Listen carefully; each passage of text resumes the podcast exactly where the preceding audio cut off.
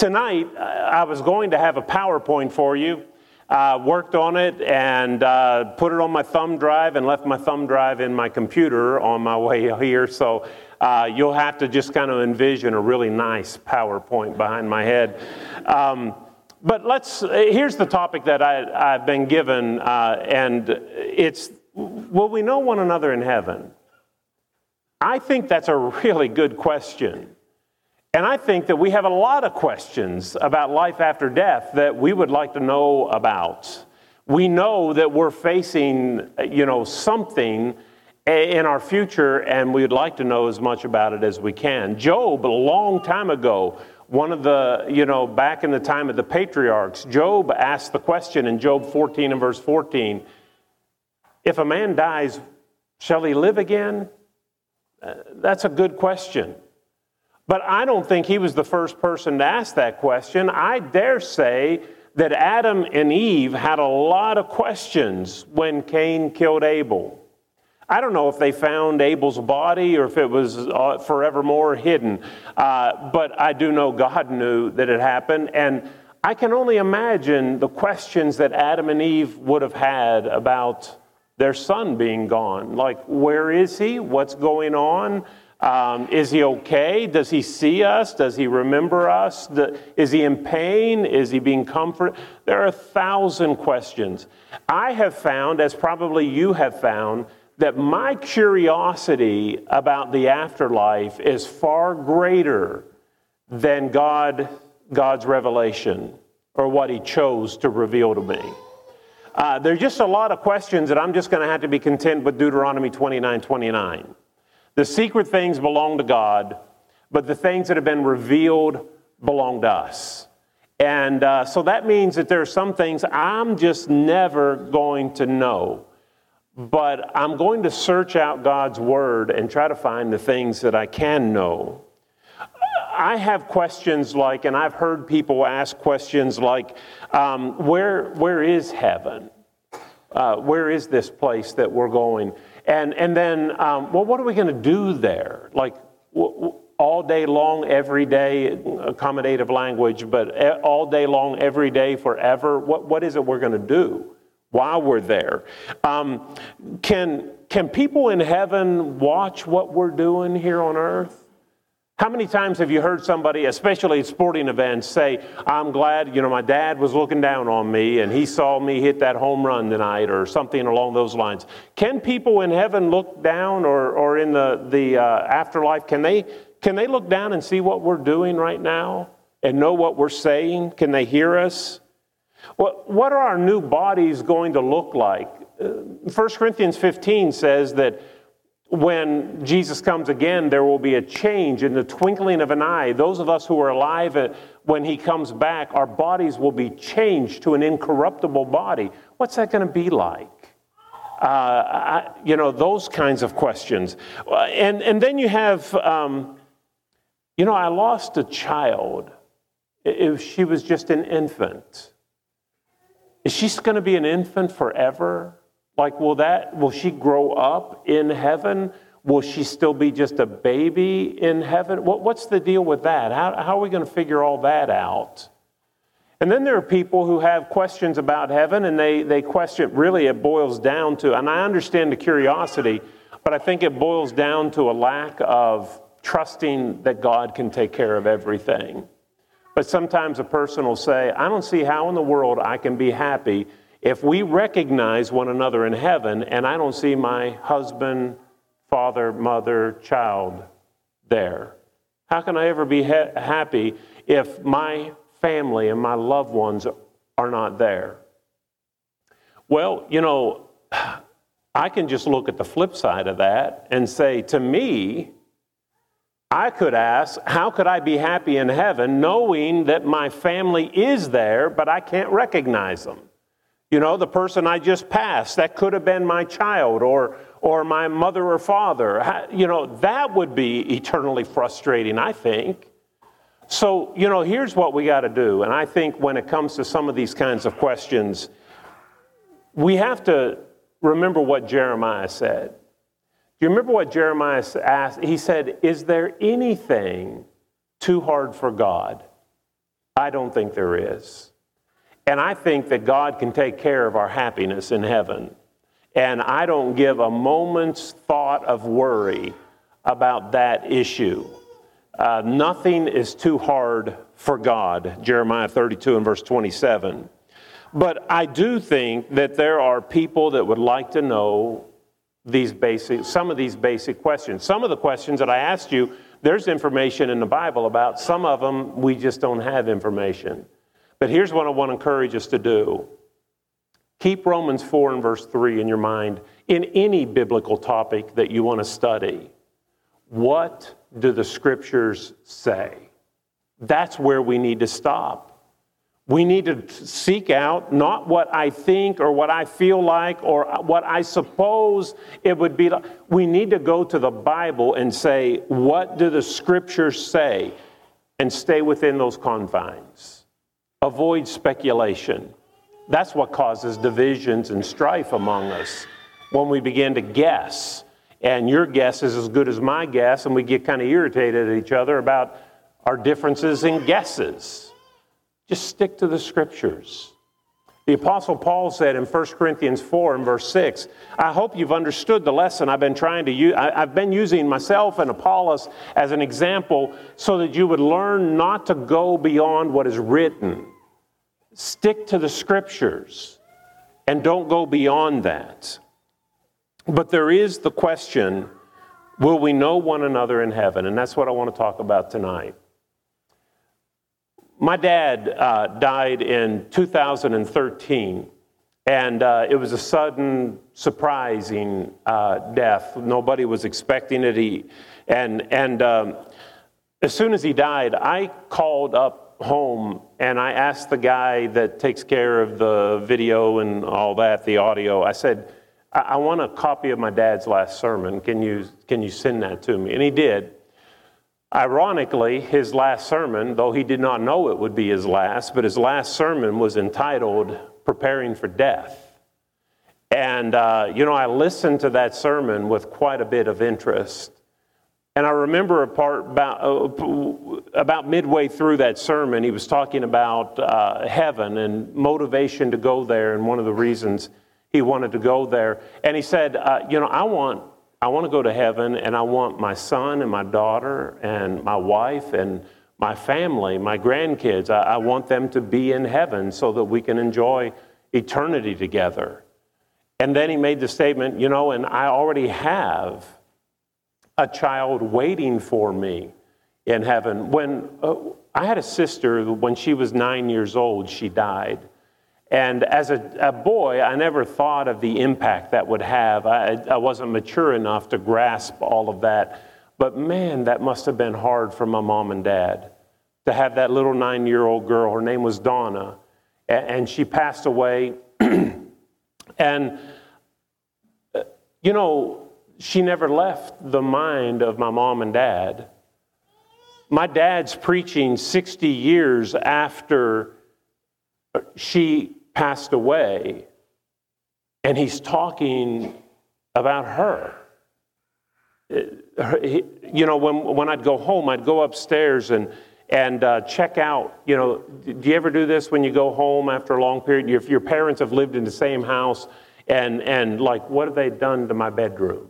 You know and i go in my bedroom and i check out things like have they moved anything and and we had this big walk-in cedar closet upstairs and I went in there and there was a shoebox, and you know I opened it up, and there was my sister's shoes the, that she wore the last day of her life.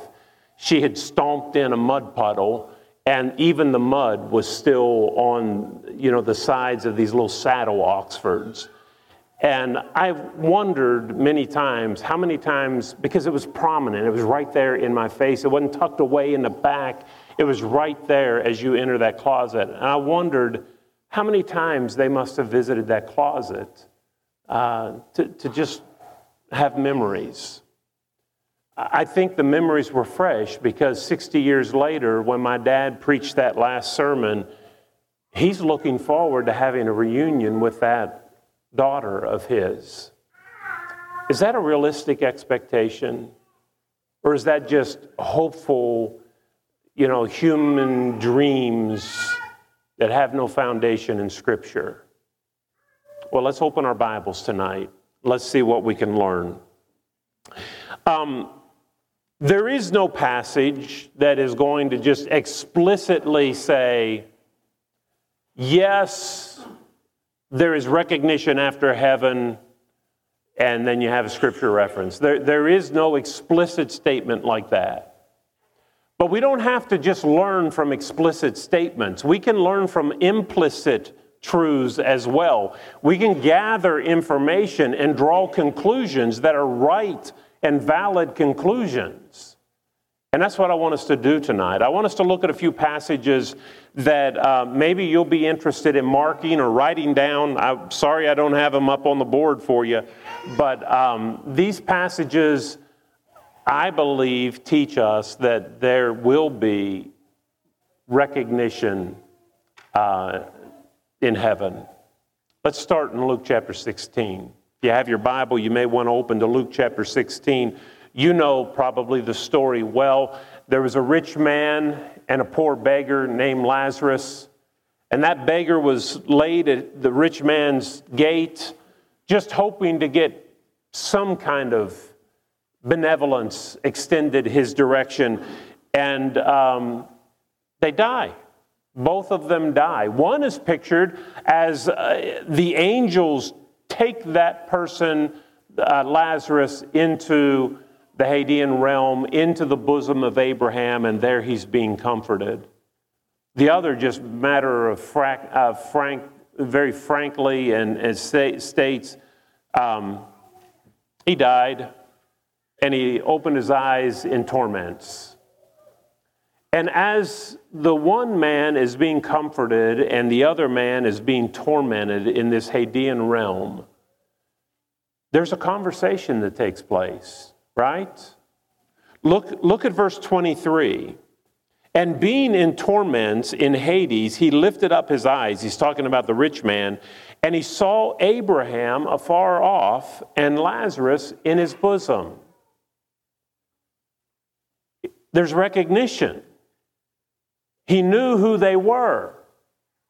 Now, I know this is the Hadean realm and it's not heaven proper, but they're spiritual beings. Their bodies are in graves, but there was recognition that took place. And, and the interesting thing is, Abraham lived 2,000 years before this rich man. He lived and died 2,000 years before him. How would he know who Abraham was? Um, and how would he know who Lazarus or the rich man Lazarus or the, the beggar Lazarus was for that matter? Because they weren't in their bodies, but there was recognition. And some, uh, you know, may say, well, maybe that's just, you know, recognition in, you know, the, the part where they're being punished, and maybe that's part of the punishment. But no, there's recognition on the other side of this Hadean realm as well, because he recognized him as the rich man. And Abraham said, You know, you were blessed in this life, and this man wasn't. And look how the tables have turned. Uh, so, you know, there's, yeah, in Luke 16, there's recognition after death. I know that much. Also, if you want to, let's, let's go back to the Old Testament, all the way back to the book of Genesis and you can go to chapter 25 of Genesis. In Genesis 25, that's, that's when God had called um, Abraham to go up on the Mount, uh, Mount Moriah and offer Isaac as a sacrifice. You remember that? That would have been a really hard uh, command to obey, but Abraham was the father of the faithful. What's he going to do? He's going to, going to be faithful and, and obey the Lord. And so excuse me, I'm a little bit ahead of myself there. Acts 20 or Genesis 25 and verse 8. Abraham is about to die in this occasion. My, my bad. And he says that, or the text says in Genesis 25 and verse 8, that he's going to be carried, gathered to his people. And, and note that that expression is not just used of Abraham, but it's used of Isaac and it's used of Jacob and it's used of Moses and it's used it's used a number of times in the Old Testament that this person is going to be gathered to his people. Well, someone might say, well, you know, that's just a reference to the cemetery. Uh, you know, like, uh, you know, in my family, we have kind of a family plot in New Martinsville, West Virginia, and, and my dad is buried, and my mom is right next to him, and, and Donna is right there with them and my grandparents are little ways away, and my cousins are over here. And so, you know, if we had a plot there, you could say because of the location of our burial place, we're being gathered to our people. It could be a, a you know, a euphemistic way of saying, talking about where we're buried. That's not what's going on with Abraham. Abraham, when Sarah died, bought a, a cave at Machpelah. It had never been used. Uh, it wasn't the burial place of his ancestors. He bought this cave and buried his wife there, and when he died, he wanted to be carried back there to be with his wife. But that's not where his fathers were. So, gathering Abraham to his fathers was not about where they buried him, it's about being reunited.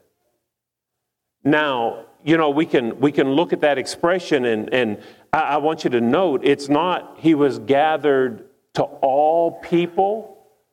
He was not gathered to my people or your people.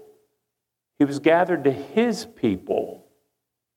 I don't know what that would mean other than there's some family relationship there, that it's his people, people he knew that he was going to be reunited with.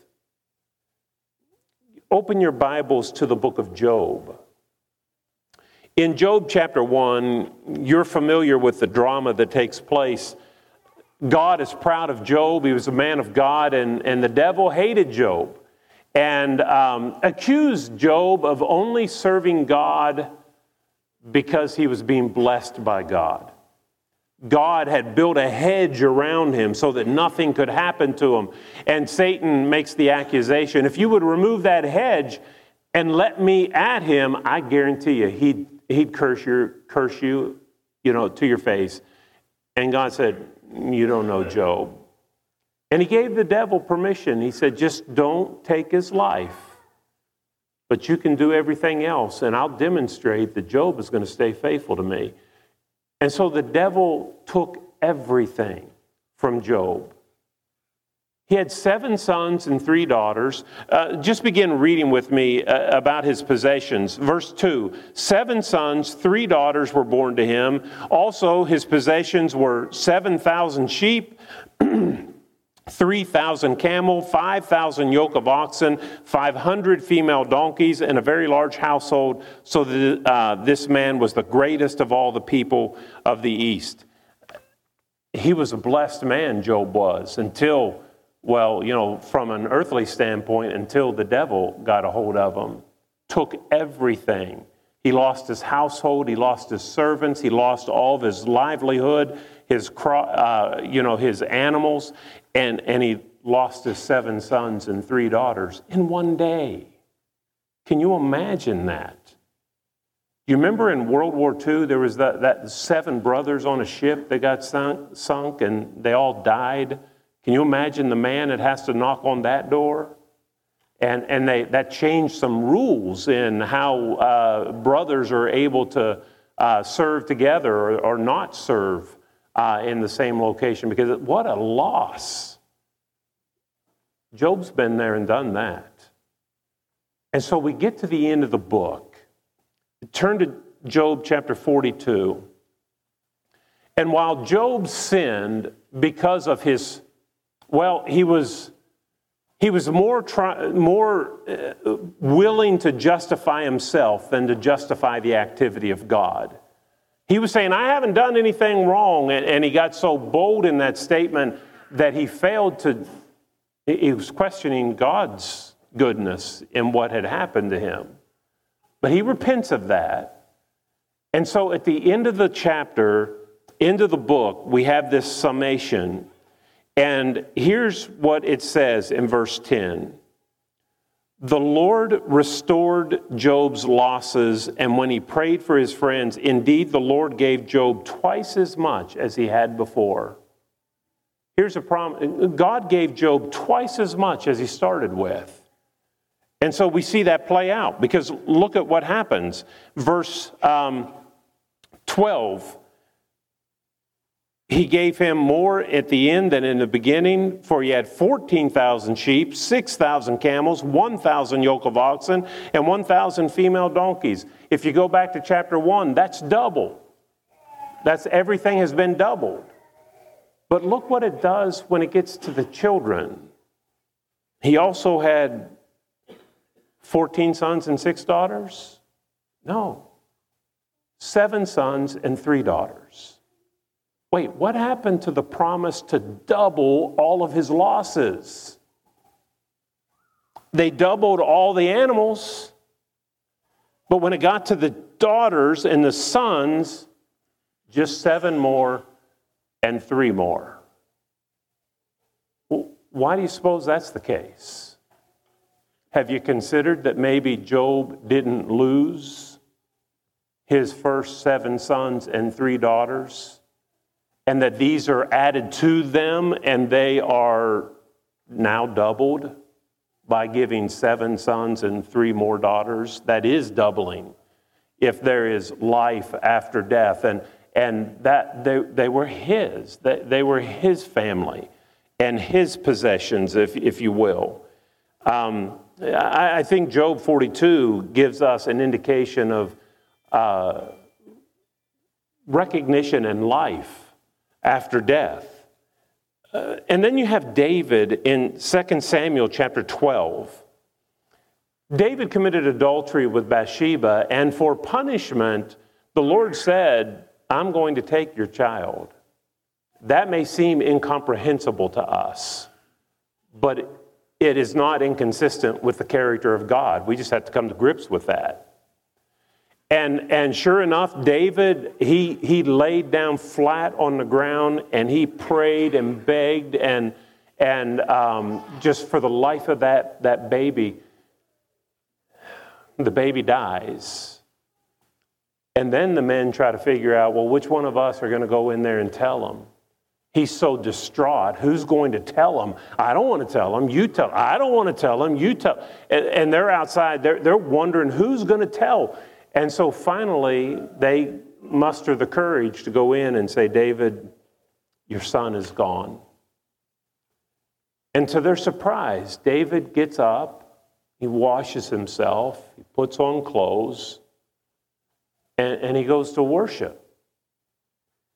And they ask, what, what, What's going on? We thought you would just be so, you would lose control in, in your grief. You know, we were, we were worried, and you seem all collected.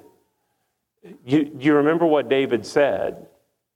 I can't bring him back, but I can go to be with him.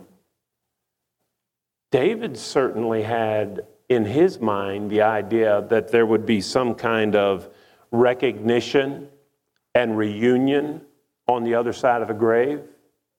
It motivated him in the moment of his deep despair to turn to God. I'm going to worship because he had this reunion in his mind that he wanted.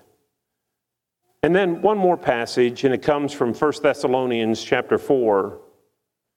The Apostle Paul is talking to the Thessalonians, and, eh, you know, these people in Thessalonica had gotten some bad information. Uh, Paul even addresses, you, you may have gotten a letter as if from me telling you some things. Pay no attention to that. And, and maybe they thought that if Jesus had already come and their loved ones are dead before he comes or, or when he comes, that they miss out.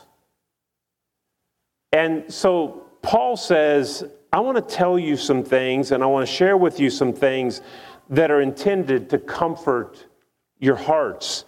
And, and listen to what he says in 1 Timothy chapter or 1 Thessalonians chapter 4. Um, verse 13, he says, I don't, I don't want you to be ignorant, brethren, concerning those who have fallen asleep, lest you sorrow as others who have no hope. The fact that your loved one has died before Jesus has returned is no reason to get unduly upset. Yes, there's the concept of death and the sorrow that comes by the separation that is temporary, but don't be overly sorry about this. This is not the end. He says, For if we believe that Jesus died and rose again, even so God will bring with him those who sleep in Jesus. And then you go on down to verse 16. He said, The Lord himself will descend from heaven with a shout, with the voice of the archangel, and the trumpet of God, and the dead in Christ will rise first. Then we who are alive and remain shall be caught up together with them in the, in the clouds to meet the Lord in the air. And thus we shall always, and thus we shall always be with the Lord. Therefore, comfort one another with these words. What's the comfort in these words? Well, the people were afraid that they had lost their loved ones. They were afraid that they would never see them again, that somehow they were missing out on what was coming ahead. And, and that's why there's this separation, and they thought they missed it.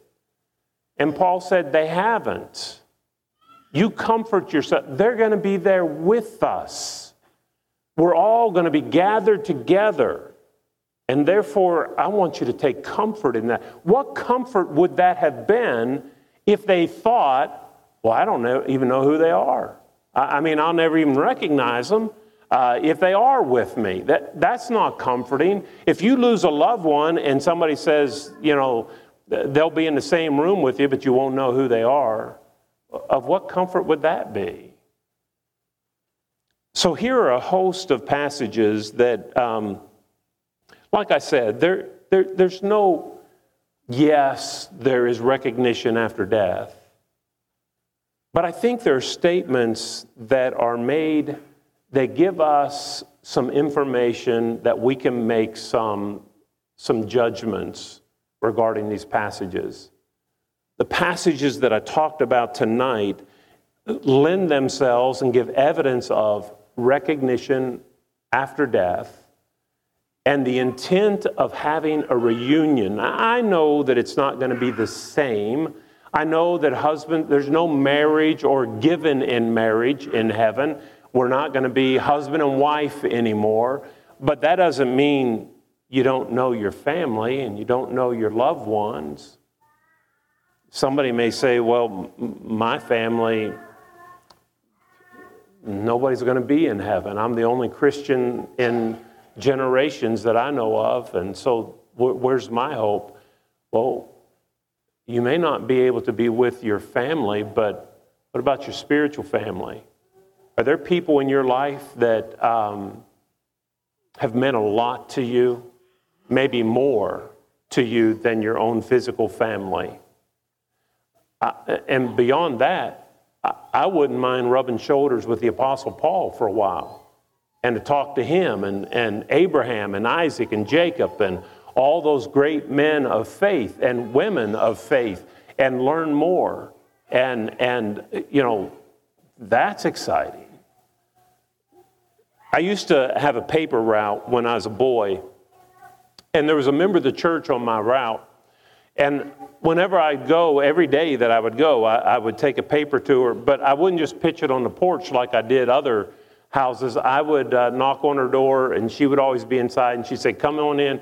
And I'd sit and visit with her for maybe five, seven, ten minutes, and then I would go on and finish my route. But I would do that every day. We just had, you know, this little appointment to, to sit and talk. She was lonely and all by herself and elderly.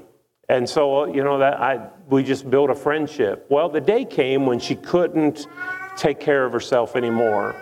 And she told me I'm going to have to move to California and live with my daughter. And um, so the last day finally comes, and I come in, I sit and talk with her a little bit. And, and so it's finally time to leave. And I, I told her goodbye. And as I was walking down off her front porch steps, and she you would have thought like I did something horrible to her.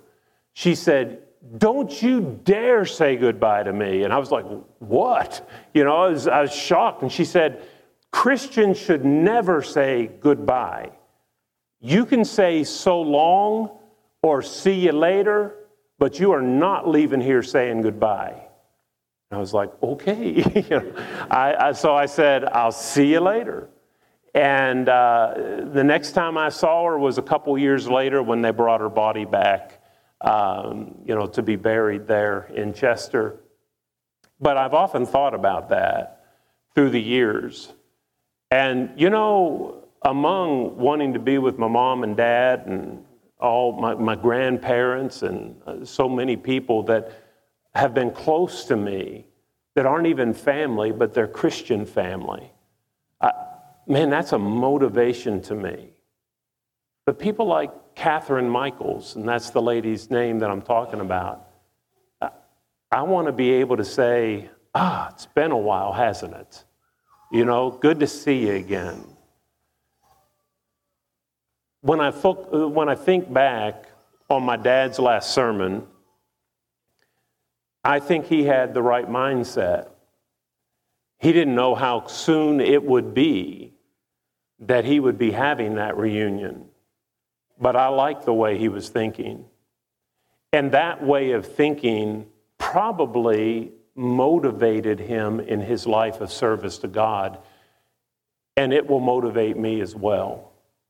I hope that you're motivated to be a, a more faithful servant of God, doing all you can while you're here, giving your mind, body, soul to Jesus in hopes that someday you'll have this eternal reunion with God, with Jesus, with the Holy Spirit, with the angelic beings, with all those faithful saints who have ever walked this earth. Man, now that's a thought. And that's motivation for me to remain faithful unto death, and we'll have that crown of life. If you're here tonight and you're not yet a child of God, you have no hope of a reunion you have no hope of eternal bliss, but really, you just have a fearful expectation of judgment. If you need to be baptized into Christ tonight for the forgiveness of your sins, I hope you'll do that tonight. Don't delay. I can tell you stories about people who delayed. They waited too long. They were playing the game. They were procrastinating, and it will for, forever haunt them. If you know what, you're, what you need to do and you haven't done it, stop playing that dangerous game and submit yourself to the Lord. If you're a child of God already but unfaithful, you need to get your life right. And if you have sin in your life that you've been carrying on and you know that if the Lord came back right now, it would not be good, then repent and ask God to forgive you for the sake of your future. And He's a gracious, loving God who will do that. And if you're here tonight and you just need the prayers of these brethren while we're gathered together, difficult things in your life going on, and you need people to pray for you, we'll pray with you for that purpose as well. If you need to respond, we invite you to come as we stand together and sing.